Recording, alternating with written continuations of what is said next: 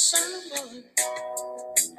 But it's plain to that they can comfort me. Sorry, Charlie, for the imposition. Hey, folks, this is Jeff Frye, former Major League Baseball player and your certified hitting guru. Welcome to the SheGone podcast. Today I have a very special guest. He is an expert in the field of biomechanics and anatomical, anatom- easy for me to say, anatomical function.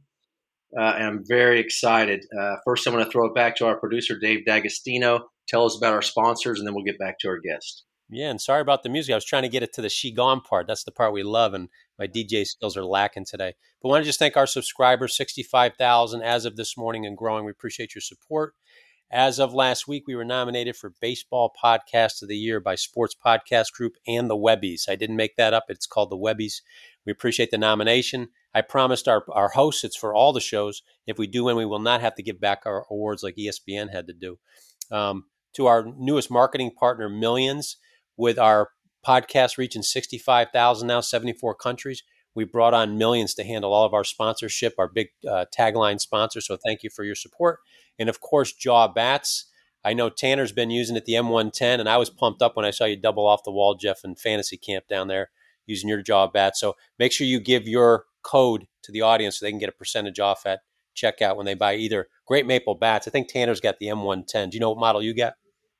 Yeah, it's a C271, I believe. And that wasn't off the wall, but I appreciate you saying that. Oh, I, I, I dubbed it a little bit. So it's off the wall now. We'll say it's off the wall. but Yeah. uh, turn it back over to you. You- What's your code? You, is, your, is your she gone? She gone, yeah, code she gone. She gone at checkout will get you that discount on on Frito here. So with that, I'll turn it back over to you. We got a great guest today, and you are the back end of a quadruple header today. So you're hitting cleanup today. Nice, nice. I hit cleanup one time in the big leagues. Nice. that How'd that go? Noel Vaughn got hurt. I was uh, one for four. Nice. That's okay. anyway, our guest today is Jason Colleran. Jason was a collegiate athlete when his baseball career ended due to a devastating overuse injury. This life changing event inspired his 20 year devotion to athlete development, a career in biomechanics, and opening Elite Edge in Atlanta, Georgia. As a biomechanics consultant, he access- assesses his clients for neuro- neuromuscular and musculos. Man, I can't say this stuff. Musculoskeletal dysfunction to help maximize performance and reduce injuries. His experience and vast knowledge in anatomical function led him to develop the kinetic arm, the first and only dynamic arm stabilizer designed for throwing and, and swinging athletes that is proven. Sorry, I messed up here. Where's Jason? I need Jason. Proven to offload dynamic arm. Dynamic arm stress while throwing and swinging. Man, I can't even read, Jason. Hey, man, I appreciate you coming on here today. Welcome to the show, Jason Colleran. Hey, thanks so much for having me. Yeah, and I, uh, Dave, I, I didn't really know Jason until probably six weeks ago, and I was at the ABCA in Dallas, or actually in Grapevine, Texas, and um, I had seen enough, and I was headed out to the parking garage, and this guy uh, said something to me in the parking garage. We were trying to, I think, cash out for a twenty-five dollar fee for parking in the garage, and uh, he introduced himself, and I'd heard of the kinetic arm, but I'm not sure I'd ever met Jason, and we got to know each other a little bit at the Texas High School Baseball Coaches Association convention in uh, Round Rock, Texas, where we were both speakers, and uh, I got to sample his uh, kinetic arm sleeve, and and he he gave me one to use at Red Sox fantasy camp, which I hadn't been able to throw a baseball in four months, and I was really worried. Trot Nixon asked me if I was going to be able to throw BP, and I wasn't sure. Went down there, put that sleeve on, and I threw 21 innings of coach pitch, three separate games, and my arm was perfectly fine. Didn't hurt at all, and I no question that I would not been able to do that without that sleeve. When's the last time you threw that much? I can't remember. I mean, I I hurt my my shoulder probably four months ago, and every time I raise it up, my arm up, it pops, and I was just like, I don't know if I can throw. And I put that thing on and sampled it at the booth they had in, in Round Rock, and uh, he gave me he was kind enough to give me one, and I I used it, and now I mean I swear by this thing, and uh, I'm really looking forward to uh, to letting Jason talk about this, how he came up with this design, and uh, it's got to be. I mean, excuse me, it's got to be something that a lot of people um, that haven't been able to throw are using now, and hopefully it prevents injuries. I can't wait for you to tell us about it, Jason. Oh, thanks, guys, for having me. Um, yeah, it was great meeting you. I remember the uh, just before checking out or the uh, leaving the parking garage with that twenty five dollar parking fee, and then um, we had some of the guys that uh, you know you've had some discussions with come over and try to give my wife a hard time at the booth, and um, didn't go too well for him. Uh, but yeah, it was a great meeting, and then we enjoyed we enjoyed listening to your your speech with the colonel. Um, so the the kinetic arm's been incredible for um, helping to prevent injuries. Um, I was injured from 11 till mid 20s every year. You know, I did everything my coaches said. Um, had a strength coach responsible for ripping my pec off the bone. Um, and baseball is just so incredibly far behind, and we've just got to do a better job to protect these kids. Um, so after baseball, you know, I, I, was done with it. I didn't want anything to do with it because I I always outworked everybody, but I was always injured. I did everything I was told. Um, and then I was, you know, helping stroke victims regain function after a decade of, you know, not using certain limbs, uh, getting traumatic brain injury victims walking again when they were told they'd never walk again. And in my presentation, I showed uh, my brother and then uh, I started getting more kids coming into my office that, um, you know, that had some bad elbow and shoulder pain. And I thought, I don't want them to have to go through what I went through because really I owe all of my success to baseball. You know, it kept me on track, had a, a pretty tough upbringing. Um, so I, I know where everything attaches, you know, internally. I know where we all know where peak stress happens. Uh, so I just thought, well, I could develop kind of like an external muscular system to offload that stress externally. So it took about three years to come up with the first good working prototype, and um, we launched the first ABCA in 2020. And it's just been incredible since then to hear the the feedback from the athletes, coaches, parents, and and a lot of support from you know the medical community as far as the physical therapists and orthopedic surgeons. Yeah, I know for me, and I don't really know what my injury is to my shoulder. I'm kind of afraid to find out, but I was pretty sure I wasn't going to be able to throw BP. And when I put that thing on and I felt the, the support that it gave me, and I tried to play catch, and next thing you know, I was throwing, and I felt like I was throwing normal, like I used to be able to throw with no pain. I was shocked, and I, I, I couldn't believe it. So many of the people that were there were asking me about it, and you know, I didn't have all the details, but I know there's a lot of people that have contacted me in the last week or so since I started posting that stuff, wondering you know, where can they get one or, or, you know, does it really work and all that? I've got so many people that have reached out to me that I have to get in touch with you. That's incredible. Yeah. And we had, um, David Segui called and, um, you know, John Kruk messaged as well, asking about, uh, if it would help for golf. So yeah, we, we had, um, we've had a lot of people reach out. So thanks again for, for giving it a try. People think that it's not possible, but, um, it's just like an external muscular system. Yeah, and Trot Nixon. I mean, I know you. You. Uh, I got you in touch with Trot, and Trot's uh, mm-hmm. amazing guy. I, I, thoroughly enjoyed my time at my first ever Red Sox fantasy camp, and Trot and the guys are just man. These guys are so funny. It's, almost like we were back in the clubhouse joking with each other, and and uh, but I know Trot was very interested in it, and I, I know you mentioned that David Segui. So you know, any exposure I can help give you, and, and you know, get some of us old guys able to throw some BP to our kids or whatever, man, I, I think it's a it's a no brainer to be honest. Yeah, thank you. And it's been that's been a, a really a really incredible piece too is knowing that you know dads can throw with their kids again or whoever's throwing batting practice you know even if um, they injured their arm in the past there's a good chance they can put it on and keep throwing and that's what that's a big problem that that we have with baseball today is you know when these when these um, you know social media I don't know if you call them clowns or experts, as as they say. Um, you know, when they injure these kids, they have that injury for the rest of their life. You know, sometimes we're talking permanent structural damage. we all know baseball players that you know they stopped playing a while ago, but um, they're not able to do things because of elbow or shoulder pain, whether it's just working out or doing things around the house. So I think I think um, this injury epidemic needs to be taken a lot more seriously than it is. Jeff, do you mind if I ask Jason a question? Sure. Hey, Jay, so I, I love what you're doing, and anytime Jeff promotes a, a product like that, I take it serious because he doesn't he uh, he doesn't just throw his name out there for anybody.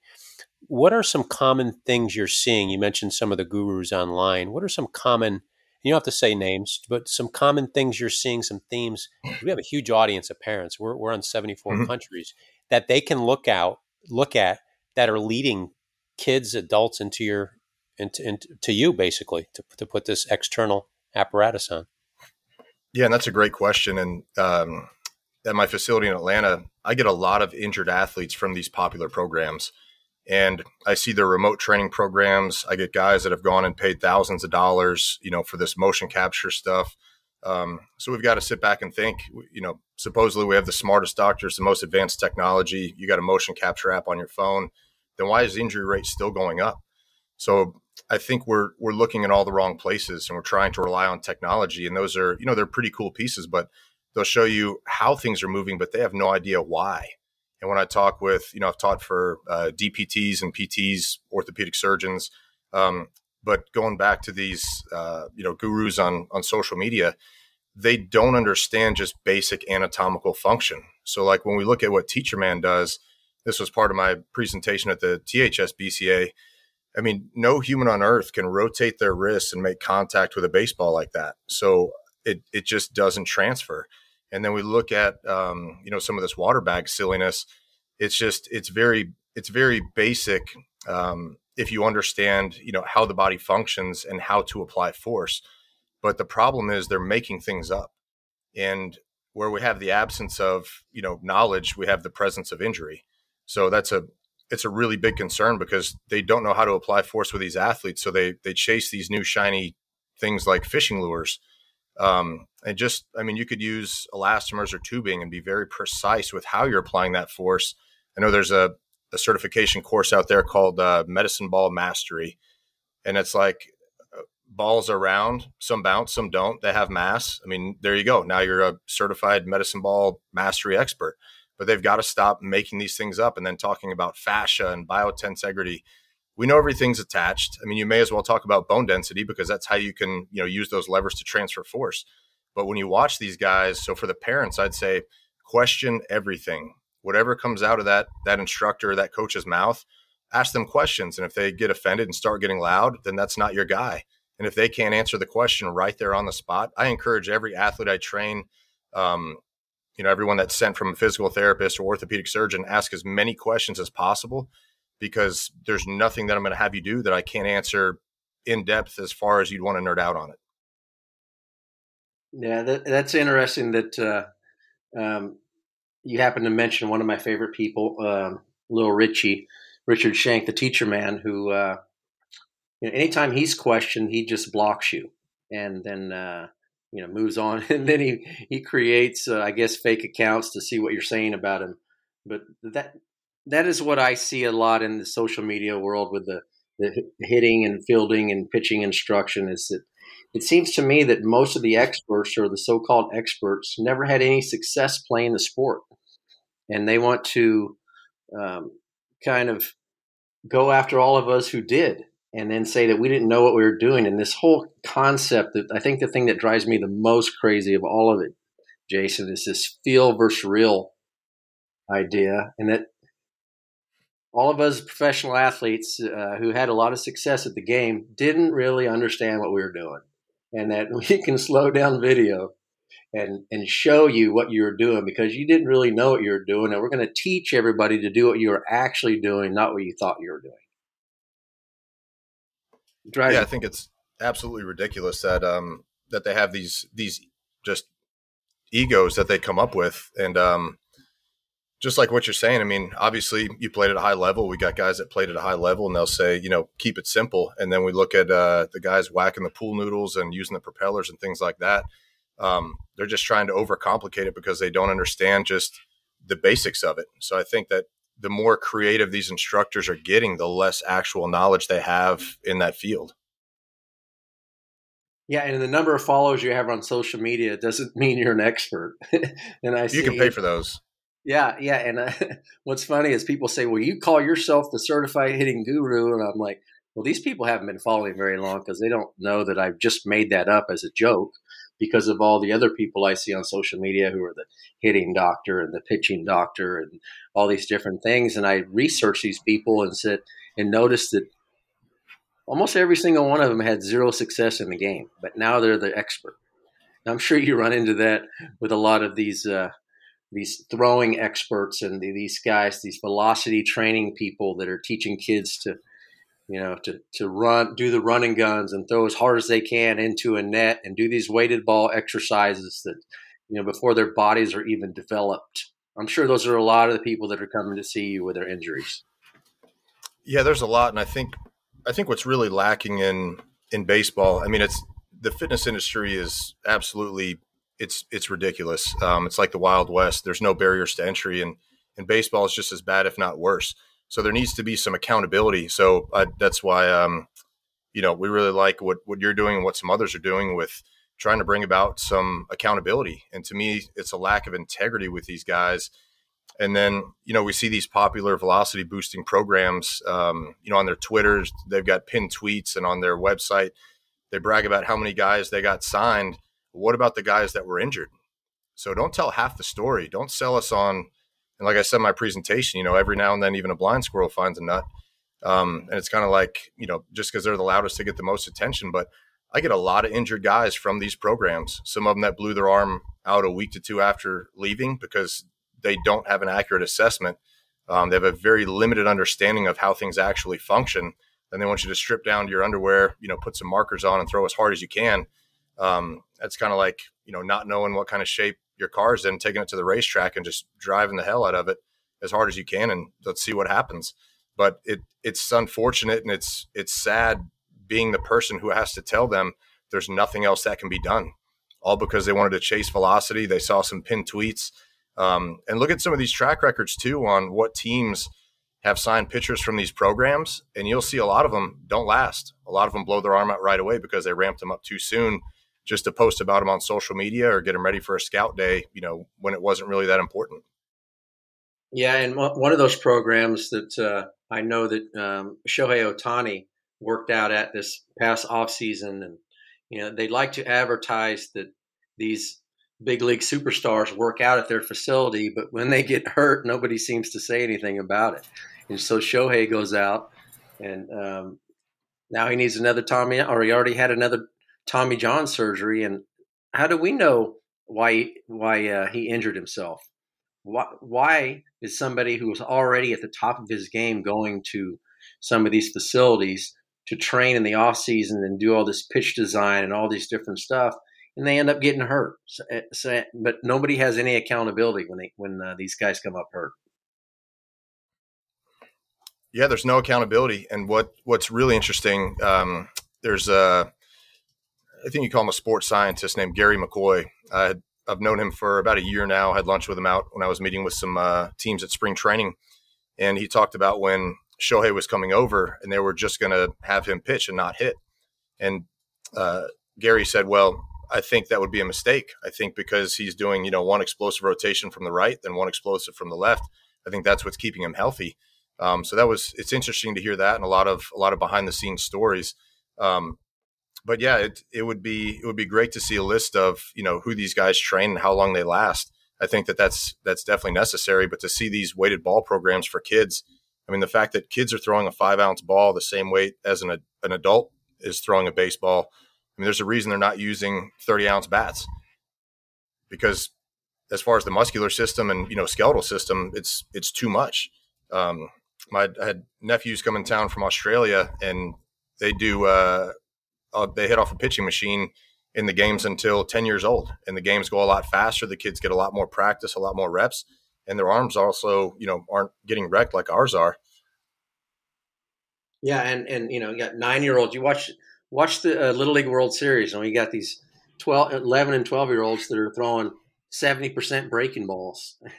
I remember our coaches in Little League said we weren't allowed to throw a breaking ball till we were like 13 years old. But now you see these kids because everybody wants to try and win those games and win those championships, and they're they don't care the long term effects that comes from these kids snapping off curveballs and what it does to their elbow before they're even developed.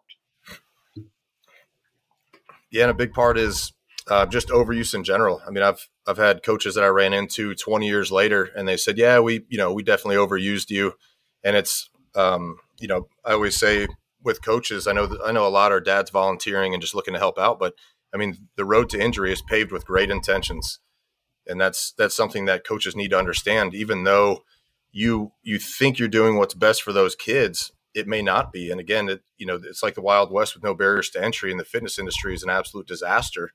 Um, and baseball is just as bad, if not worse. So there's there's got to be some kind of accountability and credibility. And then when we talk about kids, if you look at the um, the Little League Pitch Smart program, that's put on by, or it's uh, you know put together by Major League Baseball and ASMI.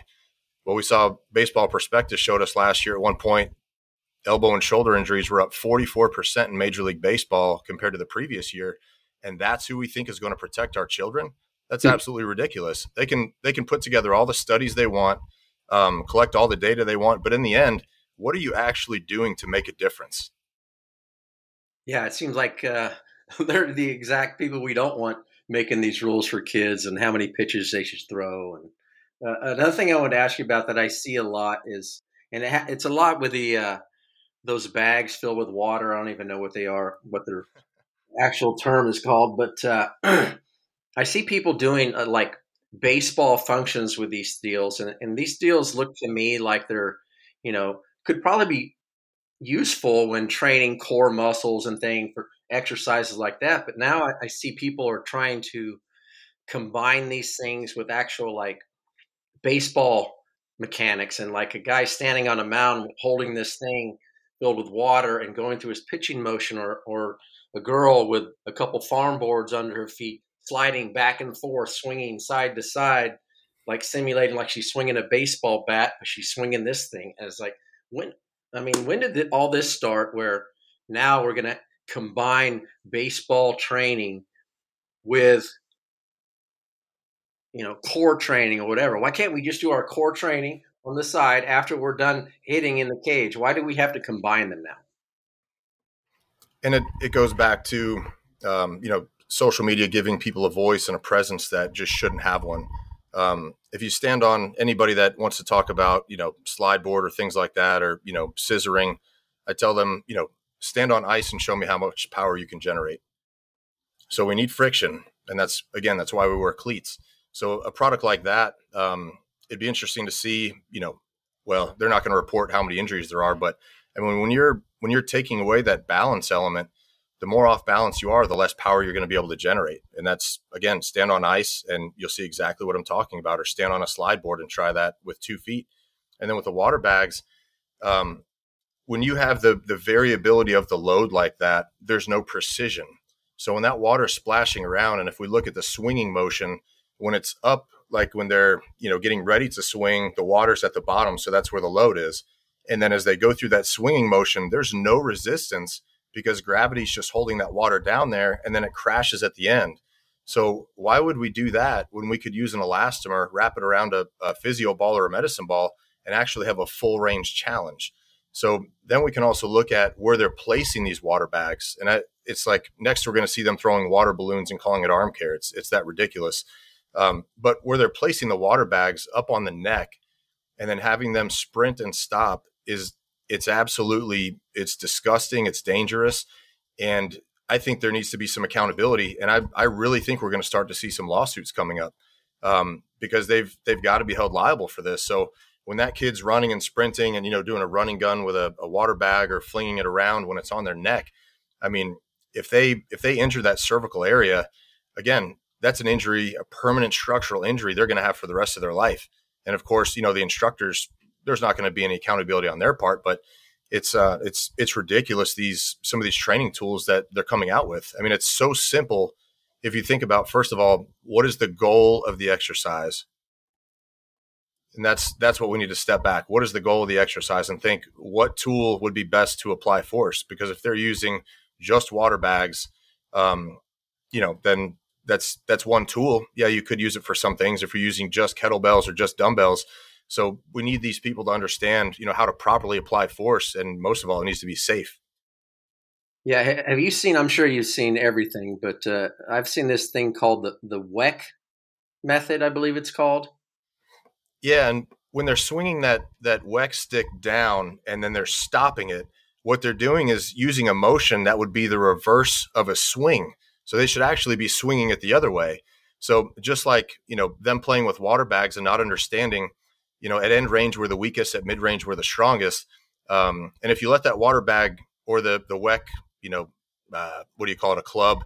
If you let those go, they fall straight down. So that's our force angle. So it's it's very basic with you know force applications, just like a kettlebell, a dumbbell.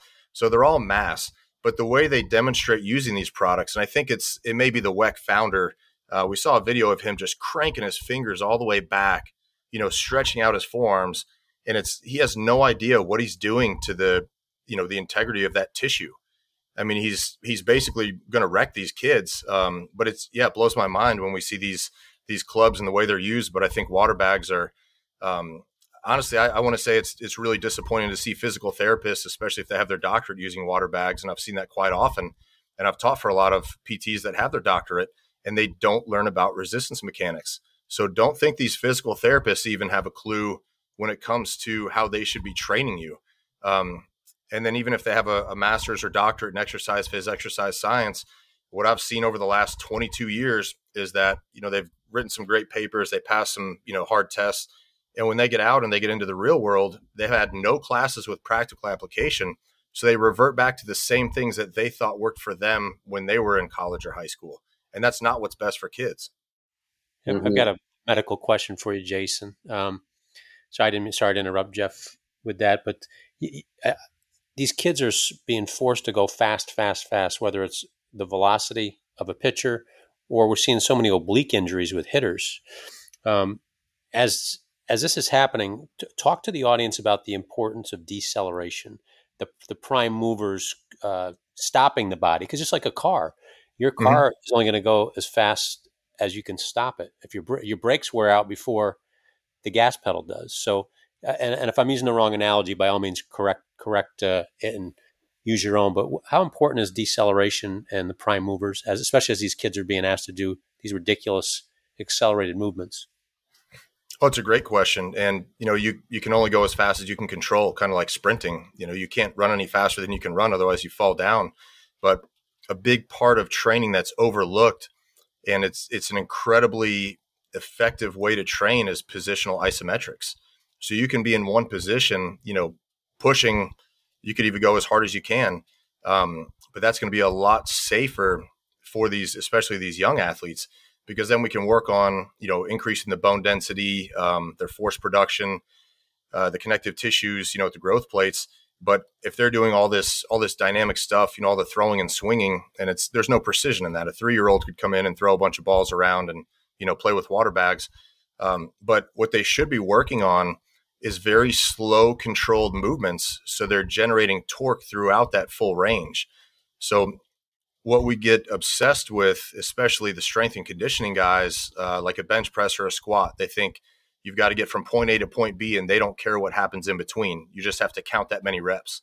Well it doesn't matter if you do two reps or 200 reps if they all suck. I remember i had you know coaches that would say oh we're going to take 300 swings today. Okay so when we're tired and develop bad habits now those stick. But when we're talking about strength training, whether it's uh, barbells, dumbbells, water bags, when you're fatigued, I mean, the, the risk of injury goes up significantly. So I think there needs to be a lot more isometric training. And then, uh, like you're saying, as far as the core training for these young athletes, we need to be working on developing rotational power from the ground up. So not just the direction that we're swinging, but also the other way. So yeah, you're spot on. Good no, thank thank you for that. It's been a hot topic this week with a lot of our pitching podcasts. And Jeff, sorry to interrupt there. I I, uh, I, I love what this. I love what Jason's saying. No, no problem, buddy. Um, one of the things I noticed when I was playing that uh, for the different organizations, we always had a strength coach, and they always had different ideas, and you know, some of them we agreed with, some we didn't, some, excuse me, seemed to be over the top, and you know, teaching us baseball players to lift like football players and all this. And I, I remember, Jason, you, you told me a story about a, a, young man that you had worked with, I, I believe, college kid that, uh, or high school kid that uh, is co- one of his coaches uh, had him do a mac, a max, max out doing something. I don't know if it was a deadlift or something like that, and that uh, he injured himself and missed like the entire next season for what? So that the coach could measure how strong his athletes are getting. And do you remember that story? Remember telling me that story in Texas? Yeah, and I'm more than happy to say that's Lee University in Tennessee. And I talked to a parent, and there's been a lot of um, shoulder injuries and elbow injuries there. And this young man, uh, Malachi, I believe is his name, heard about him from another pitcher. So he he was in the running for freshman of the year in the Gulf South Conference. My athlete actually, um, he got freshman of the year through 10 complete game shutouts. We did no heavy lifting, no stretching. Um, but this kid, Malachi at Lee University, so his coach wants him to max out on deadlifts. Um, and he ended up hurting his shoulder. He tore his labrum. Went back and told the coach what the what the MRI reading said, and he said, "Oh, bummer." So then we've got to think: Why are we applying all this heavy load? And not only you know that injury that that hurts. But a lot of the local high schools around here, they're having these kids load up a hex bar, jump up high, and then try to stick the landing when they come down. So if you think about it, force equals mass times acceleration. So if you place a five pound weight on your foot or drop a five pound weight on your foot, there's a big difference. And again, I told you, or I said in the presentation, I ripped my pec right off the bone when a coach wanted us to max out. I never would have maxed out for the rest of my life. So again, they just look at what's happening from point A to point B. Um, and over the years, I've had a lot of athletes come in because they were injured by their strength coach. So we've got to think, what is the point of this Olympic lifting? In Venezuela, you know, Cuba, Dominican, all these other countries, they're not doing that, and they're turning out some pretty good ball players. So more load equals more stress on the joints. So it's a great way to just keep beating up your athletes. And it's, you know, at some point, they've got to stop and realize the direction that we're applying force is not the direction we need to apply that force, you know, on the baseball field. Yeah, that, and I saw I saw that when my sons were in high school. My son would come home from school and say, "Oh, yeah, we lifted today. We had to max out." And I was like, "This in baseball training, baseball weightlifting, you guys are maxing out?" And it's like, it did. I was like, "Why? What? I mean, I I never lifted a weight in high school. I'm I'm pretty old guy, so we there was kind of you know, we didn't unless you're on the football team or the, the on the wrestling team, you didn't really lift weights, and I didn't really start lifting until junior college. So I didn't do any of that stuff in high school. I was never injured. Um, it wasn't until I started doing more lifting that I started having a few injuries. But you mentioned something about not stretching. Can you talk about that? Do you not believe that guys should be stretching? So when I when I bring that up, I don't want to say there's not a place for it. So I'm not damning stretching completely, but in as little as 15 to 20 seconds, depending on how aggressive you are with stretching, you can cause those muscles to shut down. So actually, neurologically, it's called muscle inhibition. And in, in my facility, I'll test it with a, a little dynamometer that'll show you your force output. But we've got to think after you go through all your stretches for your shoulder, you're cranking it back. And then when you start throwing, you don't start throwing 100%. So when you start out throwing light, you're trying to put that muscle tension back into, you know, the the neuromuscular system because muscle stabilize joints. So in baseball, you know, we stretch the, just as much, if not more, than any other sport. And why are there so many injuries? And then you get injured, and what do they tell you? Oh, you got to stretch. And then I always say, you know, after all the years of stretching your hamstrings, why aren't they hanging down behind your knees? Because muscles don't actually stretch. So muscle tension is a good thing.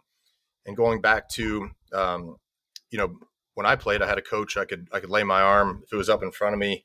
I could externally rotate it and lay it flat on a table, and my velocity dropped.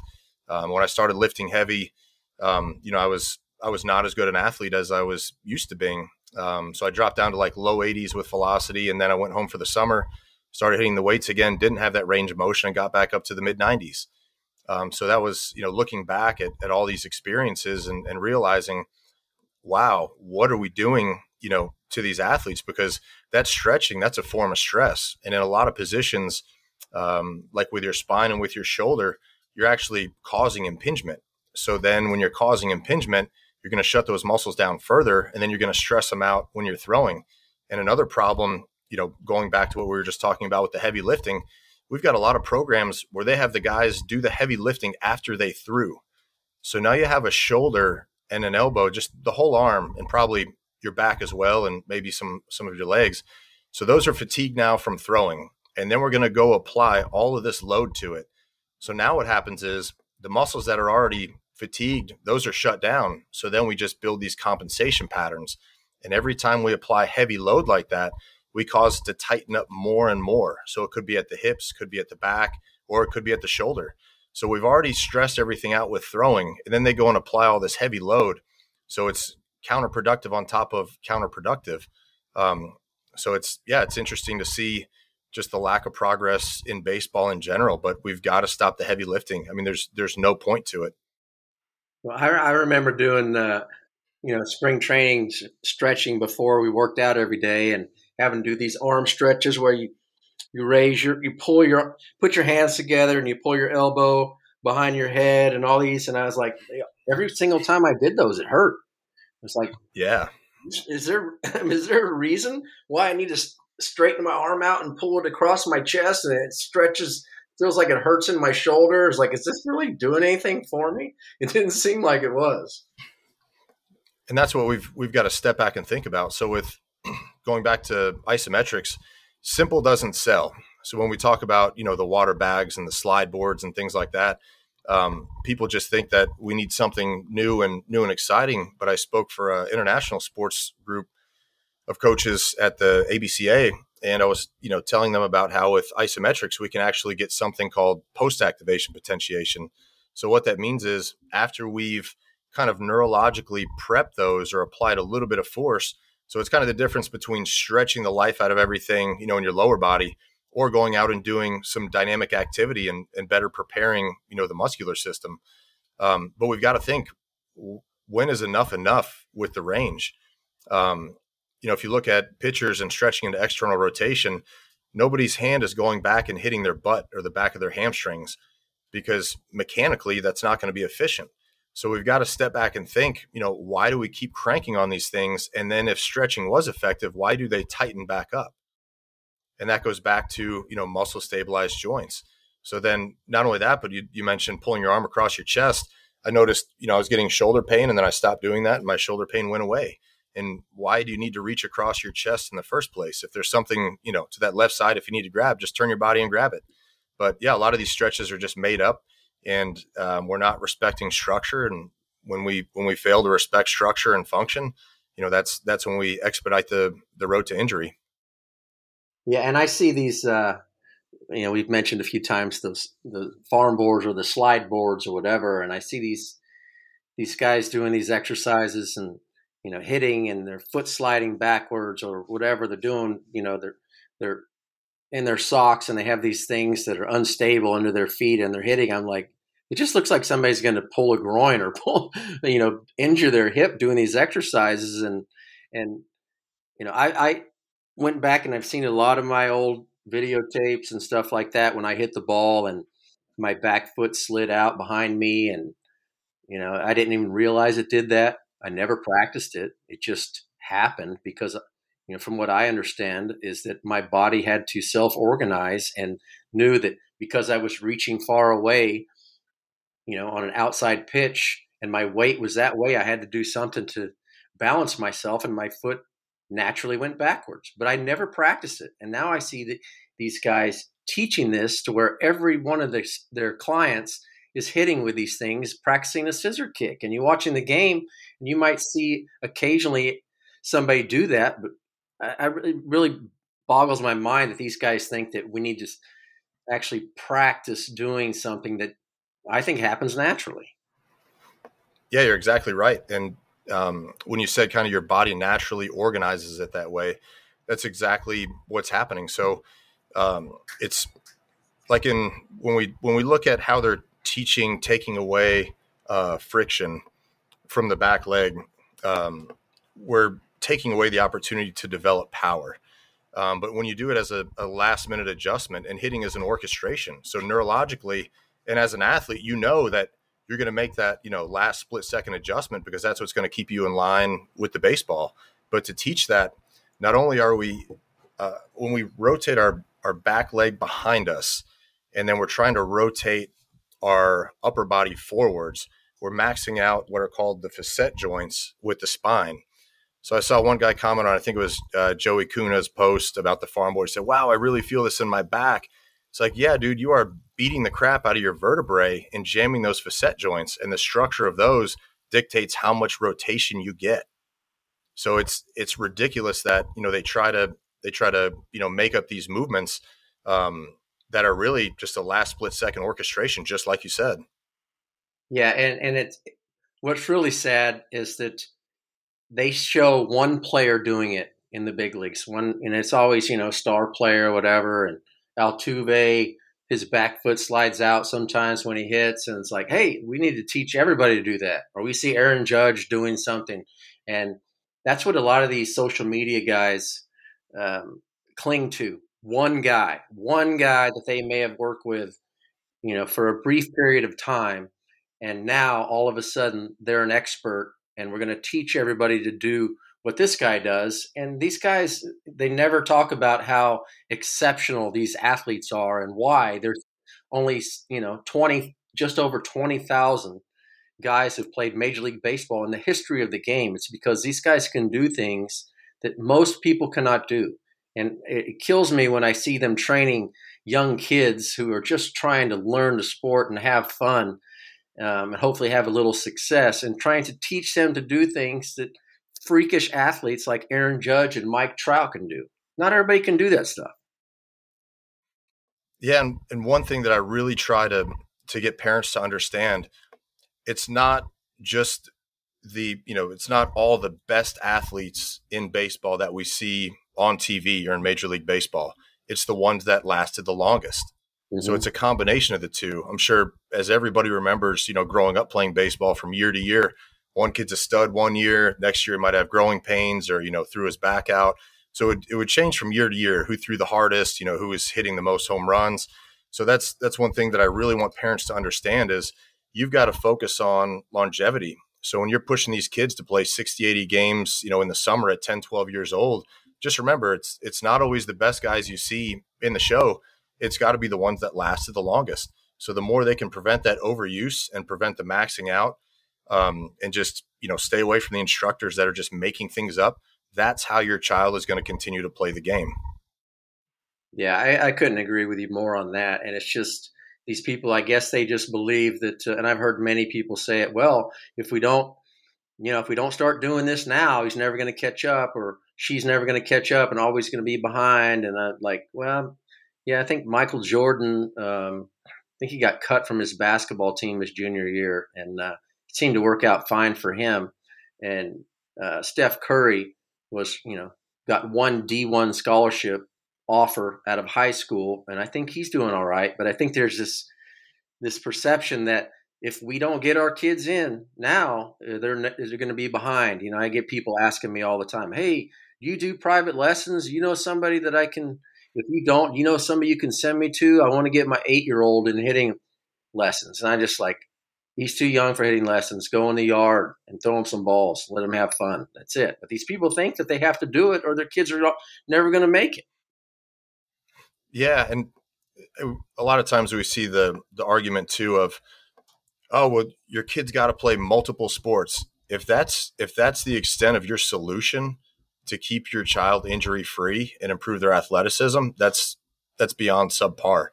There's no reason why you can't take them out there and have them, you know, use a wiffle ball or throw different weight items or, you know, work on being explosive with different movements. So that way, every time they're going through a different a different movement, um, it's like coordination. So every time they keep repeating that movement, they can build new synapses in the brain and then improve that coordination. So it doesn't necessarily have to be a sport it could be, you know, an activity. It could be a type of resistance training that's appropriate for their age. Um, but yeah, it's again, we've we've just got to do better, and parents need to understand that. It, uh, for me, yeah, I, I, kept pushing through injuries, you know, year after year. It was it was my my dream to kind of break the cycle of poor and take care of my family. And I always made sure to outwork everyone, which you know I was probably injured from overuse. Most of it was probably my fault, but the life lessons that I was able to learn from baseball and the relationships that I've made to me that's that's the most important. And I can honestly say that, um, you know, even that even though I was injured most of the time um, it kept me on track. So we've got to, these parents need to step back and think, you know, think about your kids developing like as a man, as a team player. How are they going to function in the workplace? It's not about pushing them to make that special team or throw 80 miles an hour at age 10. Um, you know, they've got to step back and think about what's actually best for their kid. Yeah, and and that's one of the things that I know you've met uh, my buddy Colonel Flowers. Him and I um, really believe and, and there's a lot more important stuff than than teaching these kids how to be good athletes it's more important to teach them how to you know have good character and integrity and teach them how to be leaders because those are things that are going to make them good citizens of this country and and, and good people husbands and and fathers and and that's what we him and I like to talk about when we go around and speak and that you know the people that are going to make it in this sport are going to make it because they're dedicated, they're gifted, and they work at it. It's not you taking him to three lessons a week with some velocity training coach or some specialized hitting coach. It's going to turn your son into you know a big leaguer. It's there's a lot more to it than that, and I think most of the people don't understand that. A lot of a lot of it too is them developing, you know, physically. I mean, it's it's going to take time. We all peak at different times.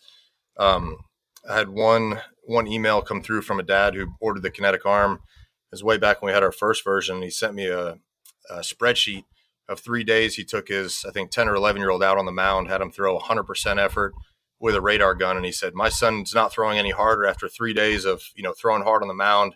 We want a refund. And I wanted to say, You're an absolute psychopath. You shouldn't have a radar gun for a 10 or 11 year old he should be out there, you know, having fun. That's that's what really should be happening. But there's, I mean, there's parents out there like this, and I've had to have you know serious discussions in my facility when we have parents that take it too seriously.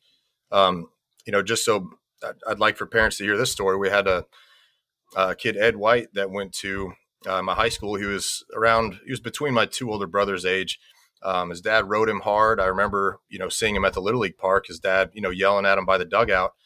Um, so long story short, you know, he kept putting pressure on this kid in high school, um, ended up taking his life.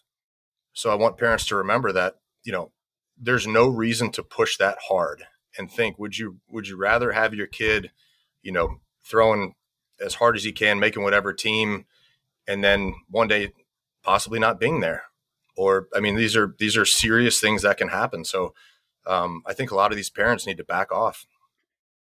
Yeah, I think parents are definitely the problem in youth sports. I think uh, for a, in a lot of areas, as far as putting pressure on kids and mistreating coaches and umpires, and I don't know when it got so crazy, but uh, I remember when I was growing up playing little league, and I didn't feel any pressure.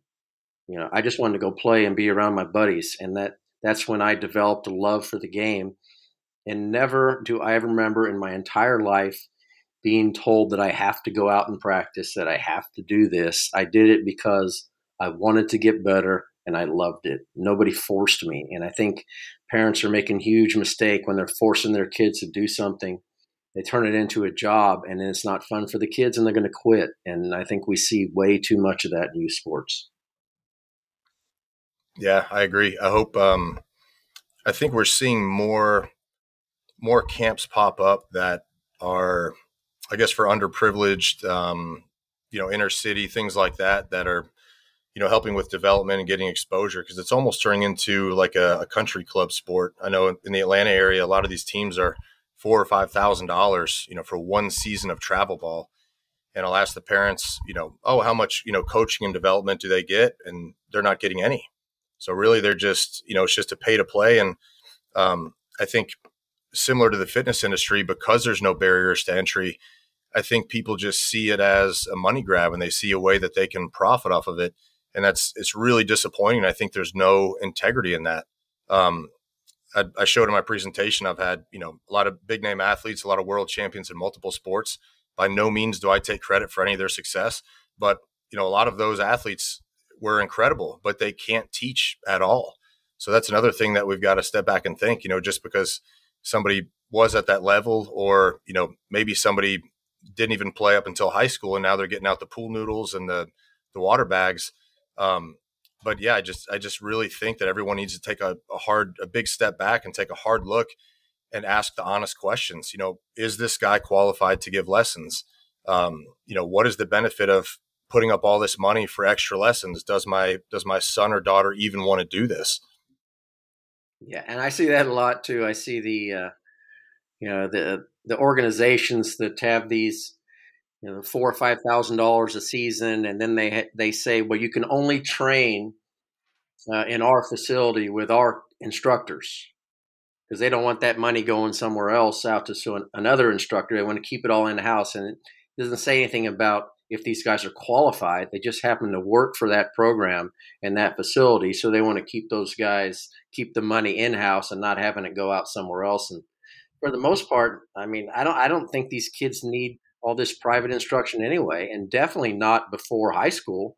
Let them play sports, let them have fun, and if they excel and they get to a point where they may need some um, special instruction as far as mechanics or things like that, that's fine. But you know, eight year olds going and having pitching lessons or hitting lessons and doing these things to me is absolute waste of money and time for these these kids.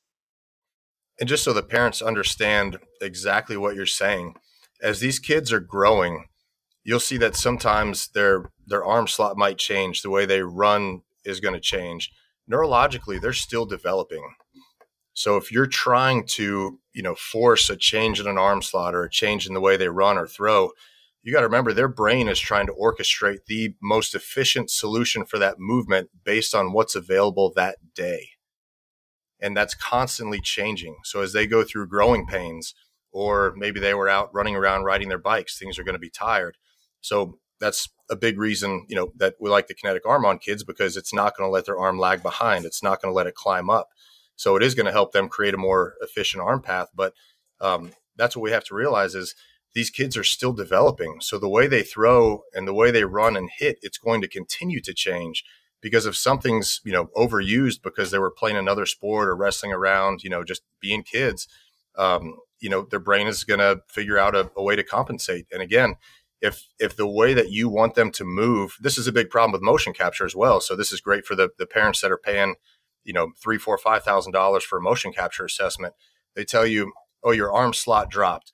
Okay is that the glenohumeral joint? Is it the scapula being up and down? Is it lateral flexion? You know to one side.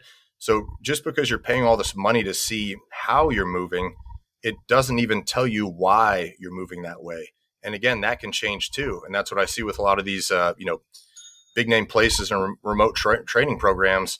Um, they don't even know what they're looking at, and then they're giving them these these exercise, uh, you know, these workouts with a heavy load.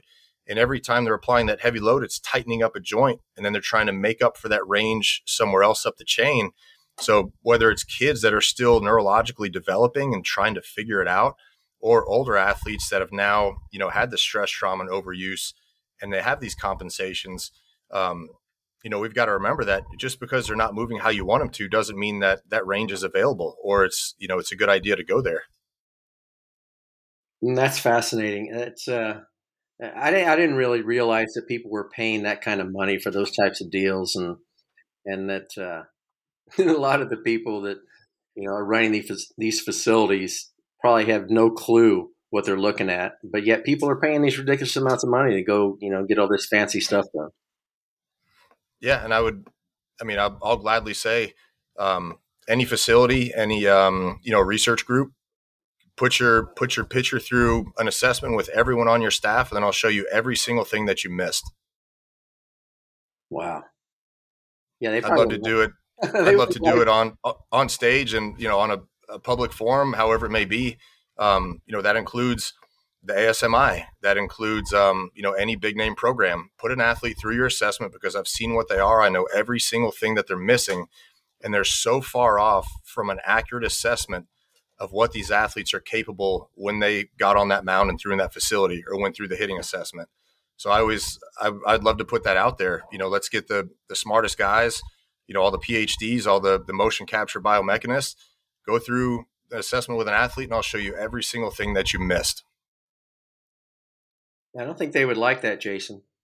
I would love it because I, I think we need the accountability and we need to bring integrity back. So, um, yeah, I'd, I'd love to pump that out there, and I think we could have a lot of fun with it. And I think uh, a lot of feelings would be hurt, but it would make parents and coaches understand, um, you know, that everything you're paying for, we're still seeing the injury rate go up. So, what good is it? Yeah, it's no good, no good. Well, you know what, Jason, I uh, I know you have a meeting at 4:30. This has been amazing. I um, I'd really like you to tell our listeners where they can go um, to purchase the kinetic arm sleeve and uh, to you know to learn anything they excuse me anything that uh, would be beneficial to them on your sites or whatever just uh, plug the kinetic arm sleeve uh, and to our listeners please thanks so we've we've got some great information on uh, thekineticarm.com uh, we've got some good research some good case studies if any any parents or coaches need help with sizing for an individual or team order, um, team orders will make it easy. Just shoot us over, you know, height, weight, right or left. We'll plug in the right size. And um, if I can be of any help, you know, with um, more episodes or, or anything on the educational side, especially for coaches, please don't hesitate to reach out. But any message, just shoot it through the, the kineticarm.com and I'd love to help out and, you know, keep these athletes safe and injury free. Awesome. Awesome. And I have, uh, I have to talk to you after the show, maybe the next couple days, about uh, all these people that are reaching out to me wanting to know about the kinetic arm sleeve, and we got to hook them up with, uh, you know, where where they can go and buy it and get in touch with you for sizing and things like that. So, I do appreciate Excellent. you coming on here, and I, I uh, love to have you on another time. Thank you, Dave, um, for another great show and all you do. And I'm sure you have uh, a few things to mention about our sponsors before we leave. Yeah, thanks so much, Jeff. Great show as usual. And Jason, that was eye opening. Uh, we, we appreciate you coming on. And could you let everybody know where they can reach you on social media also? Yeah, and all our social media, it's uh, at thekineticarm.com. And then on the performance side, if you're ever passing through Atlanta and want to get you know an accurate assessment, uh, it's eliteedgeatl.com, and we've got a sports performance page on there as well. So any questions, I'm more than more than happy to help out. Okay, and we'll tag all that on, on this show as well. Uh, your Facebook, Instagram, all that too. And our audience is very sophisticated, so I know they ate up uh, what you guys had to talk about today. And and thank you both for letting me interject. Uh, I, was into this show, took tons of notes. Audience, thank you, sixty five thousand and growing. Thanks for your support. Keep pumping us for those two awards. Uh, we're excited to be nominated Baseball Podcast of the Year to Jaw Bats. SheGone at checkout will get you a discount. Uh, and Jeff corrected me. He did get a double, just wasn't off the wall down there in in uh, fantasy camp. Tanner's using his M110 model, lefty and righty, loves it. And uh, to Millions, our newest marketing partner, thank you for taking a load off of my plate here. And uh, with that, Jeff, I just want to let you guys know one billion dollars spent last year in injured pitchers in Major League Baseball. So we think we got a problem, right? I'd say so. I'd say just a little, yeah. But, uh, but I'll let you close out your show here. Yes, uh, I appreciate it, guys. Thank you, Jason, for coming on, and uh, I, I, look forward to uh, building our friendship and uh, anything I can do to help you along the way. I will certainly do that. I think you probably, in the short time we've known each other, um, know that I, am a man of my word. So uh, anything I can do to help you and your lovely wife, you let me know. And uh, thank you for taking the time out today. And I look forward to working with you in the future. Jeff, David, thank you guys very much. It was great being on the show. Awesome. Well, this is a, a great show. I appreciate it. Um, this is Jeff Frye signing off for the SheGone podcast. She Gone.